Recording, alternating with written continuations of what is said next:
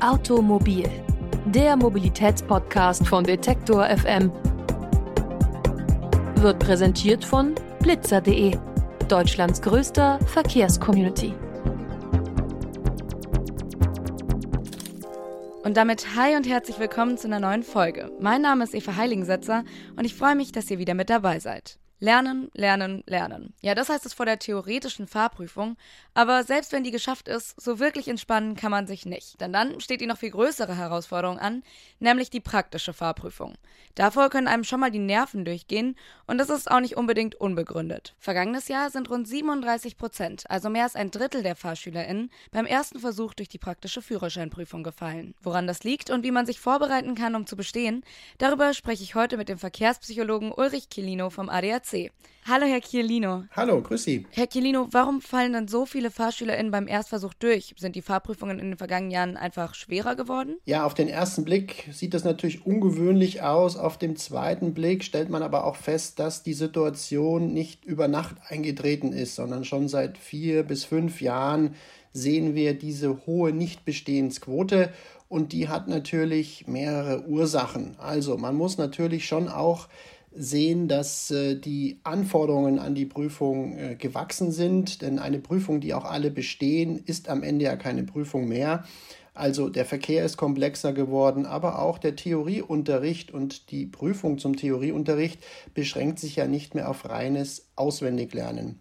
Und äh, ein weiterer Grund ist natürlich schon auch immer noch die Pandemie, die Verzögerungen im Lernablauf, äh, die Erreichbarkeit von Fahrschulen, die Verfügbarkeit von Fahrstunden, aber auch von Prüfungsterminen sorgt dafür, dass es Unterbrechungen gibt, also es zu ähm, äh, ein, ein, ein, ein, ein, ein, eine Verzögerung kommt zwischen dem Erlernten und dem dann abgeprüften und auch die Kosten haben natürlich äh, sich nach oben bewegt und da überlegt man sich vielleicht vor der Prüfung lieber zweimal, gehe ich noch in eine weitere Fahrstunde oder nicht oder riskiere ich es, äh, mit der Vorbereitung dann in die Prüfung zu gehen. Und das ist dann, wie man sieht, vielleicht doch häufiger die falsche Entscheidung. Kann man also sagen, dass viele Prüflinge einfach nicht ausreichend vorbereitet sind? Das wäre schön, wenn man es so einfach sagen könnte. Ein Teil wird sicherlich nicht ausreichend vorbereitet sein, ein Teil hat natürlich wie in der Vergangenheit auch vielleicht besondere Prüfungsangst und ist dadurch besonders aufgeregt. Ähm, ein Teil hat äh, möglicherweise auch äh, hier nochmal ganz andere Gründe, die da mit eine Rolle spielen, aber unter, unterschätzen letztlich äh, die Prüfungssituation.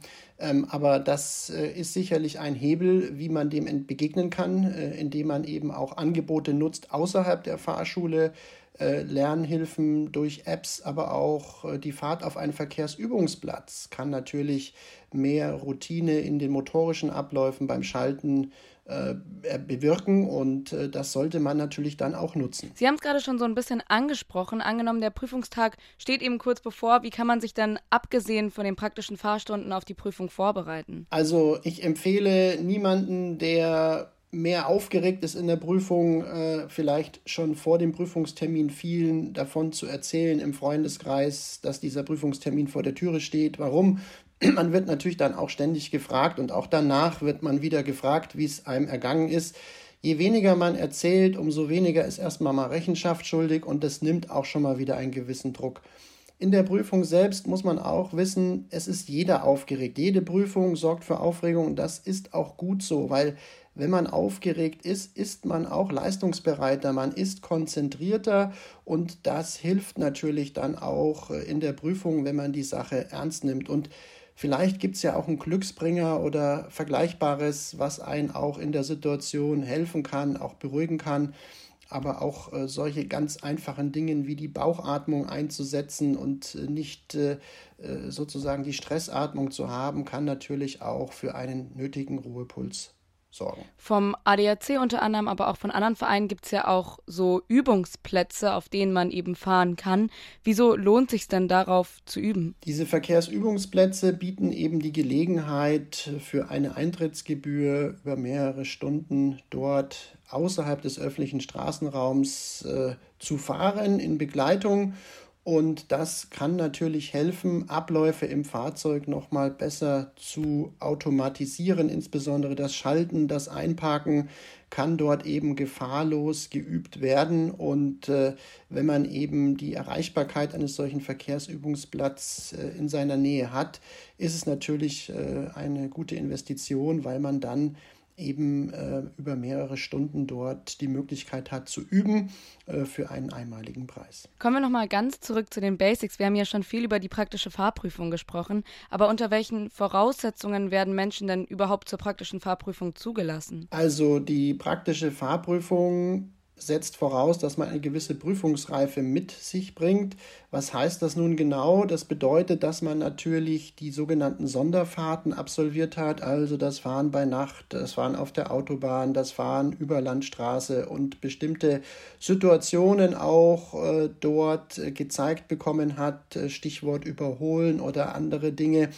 Und darüber hinaus natürlich auch die allgemein Fahrstunden in der Anzahl besucht hat, dass eben auch das Thema Einparken, äh, das sichere Bewegen und Orientieren in äh, Tempo 30 Zonen, wo viel auch rechts vor links und andere äh, Dinge eine Rolle spielen, ähm, beherrscht wird.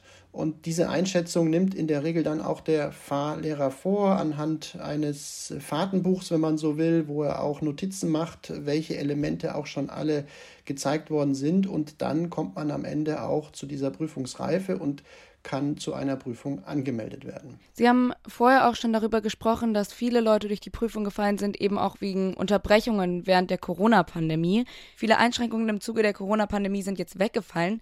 Kann man also damit rechnen, dass sich die Lage in Zukunft erholt? Ja, also das sollte man schon äh, äh, davon ausgehen. Es werden ja auch weiterhin Vorbereitungen dahingehend getroffen, dass Prüfkapazitäten erhöht werden. Die Prüfungszeit hat sich ja auch ein wenig verlängert. Seit dem Jahr 2021 ist ja unter anderem auch ein Feedbackgespräch vorgesehen zwischen Prüfer und Prüfling, dass man das auch noch mal kurz äh, bespricht. Und äh, all das muss natürlich auch äh, entsprechend äh, abgebildet werden in den Prüfkapazitäten. Aber da ist man dran.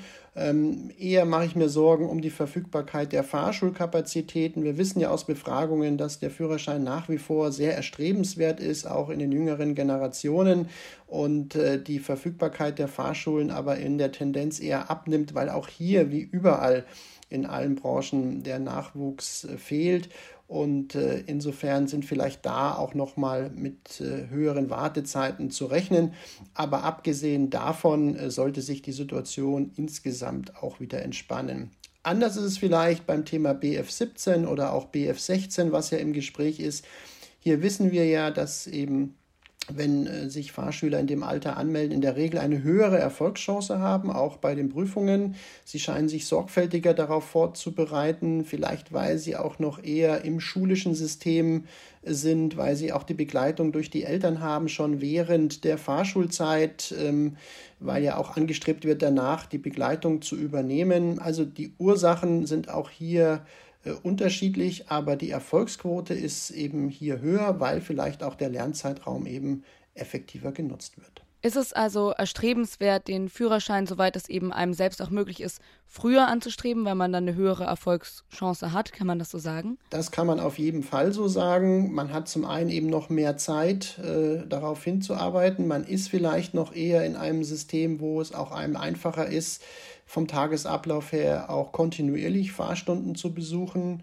Und der verlängerte Lernzeitraum nach der Prüfung in Begleitung erhöht eben auch die Verkehrssicherheit nachweislich. Also schon allein deswegen ist es natürlich äh, ein Grund, äh, früher die Fahrerlaubnis zu erwerben. Wenn man ohnehin vorhat, die Fahrerlaubnis zu erwerben, äh, gibt es eigentlich keinen Grund, es aufzuschieben, denn sowohl die Erfolgsquote bei der Prüfung als auch das Unfallrisiko, das reduzierte Unfallrisiko wohlgemerkt nach der Prüfung sprechen eindeutig dafür. Sagt Ulrich Kilnino vom ADAC. Vielen Dank für das Gespräch. Ich danke auch. Und das war es dann auch schon wieder mit dieser Folge Automobil. Alle Informationen rund um die praktische Führerscheinprüfung haben wir euch aber auch nochmal online zusammengefasst. Die findet ihr auf unserer Website detektor.fm. Da gibt es dann übrigens auch alle anderen Folgen Automobil, zum Beispiel auch eine Folge über das Dienstwagenprivileg und was es dabei für Reformen braucht. Die nächste Folge, die kommt dann am nächsten Montag. Bis dahin wünsche ich euch eine schöne Woche, macht's gut und bis ganz bald. Ciao. Automobil, der Mobilitätspodcast von Detektor FM wird präsentiert von blitzer.de, Deutschlands größter Verkehrscommunity.